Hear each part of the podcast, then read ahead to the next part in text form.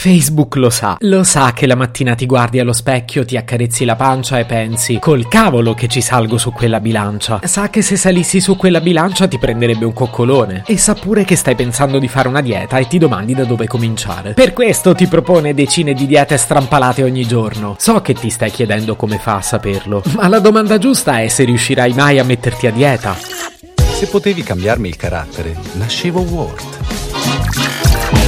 Si chiama Marcello Forcina, dice quello che pensa, pensa poco a quello che dice, ma quando c'è da sudare preferisce quattro chiacchiere e un Campari Spritz.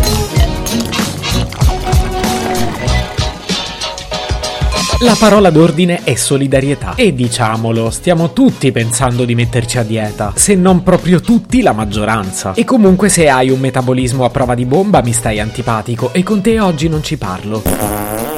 Questo episodio è per tutti gli altri, per tutti quelli che almeno un paio di minuti ce li dedicano a quella nuova dieta comparsa su Facebook, soprattutto quando nel titolo sale il numero di chili che promette di perdere, tanto quanto scendono i giorni necessari per farlo. Ma quelle diete vanno bene oppure no? Recuperiamo una vecchia leggenda di William Shakespeare.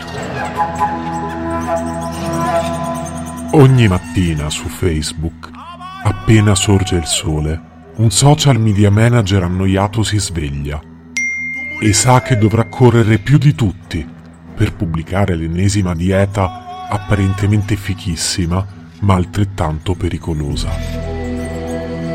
Ogni mattina su Facebook, appena sorge il sole, un nutrizionista esperto si sveglia e sa che dovrà correre più veloce del social media manager per consigliare una dieta decente ed equilibrata. Ogni mattina su Facebook, appena sorge il sole, non importa che tu sia un social media manager annoiato oppure un nutrizionista esperto. Perché un modo per rompermi le scatole siamo sicuri che lo troverai. Puoi fare leva sui dati scientifici oppure sul mio senso di colpa. Puoi farmi sentire un frustrato oppure indugiare con ipocrisia nel body positive. Ma poi, di soppiatto, un modo per farmi sentire impreparato in vista dell'estate lo troverai. Che poi chi lo sa quest'estate cosa potremo fare. Al momento l'unica soddisfazione che abbiamo è mangiare. Yeah! Sì, certo, non ci è vietato neanche fare esercizi in casa, ma vuoi mettere la soddisfazione che ti danno i carboidrati? Il carboidrato è felicità e tu mi vieni a parlare di digiuno intermittente? Ma cosa cavolo è adesso la dieta del digiuno intermittente? Sono mesi che compare almeno 10 volte al giorno sul mio Facebook. Ho resistito a lungo prima di informarmi, ma adesso voglio vederci chiaro. Devo capire. Più che altro non capisco cosa ci sia di strano nel fare digiuno tra un pasto e l'altro. Ma perché voi mangiate tutto il giorno? Io dopo un bel pasto smetto di mangiare. Per un po' almeno. Diciamo che posso concedermi una merenda. Ok, due. E magari tre a volte. Deve essersi rotto il rilevatore di bugie.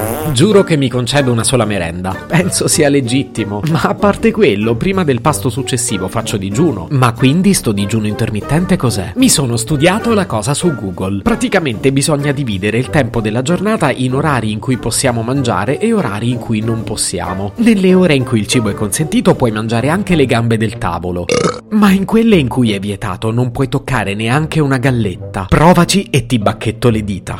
Ora, il problema di questa dieta, che poi è anche il motivo per cui funziona, è che bisogna definire bene la proporzione tra ore di cibo e digiuno. I più temerari possono mangiare 3 ore al giorno, gli altri possono fare 3 ore di digiuno. Tra i due estremi ci sono molte alternative intermedie, ma soprattutto c'è il numero di telefono della pizzeria che fa consegna a domicilio.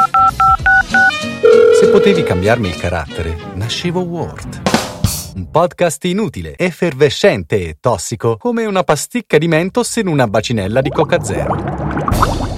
Questa serie è disponibile su Spotify, Apple Podcast, Google Podcast, Spreaker e sulla radio online futuradio.it. Stelline, recensioni e follow sono molto graditi. Per due chiacchiere con Marcello e aggiornamenti sui prossimi inutili episodi, segui il canale Instagram Chiocciola Nascevo World oppure cerca su Telegram l'account Chiocciola Marcellogram.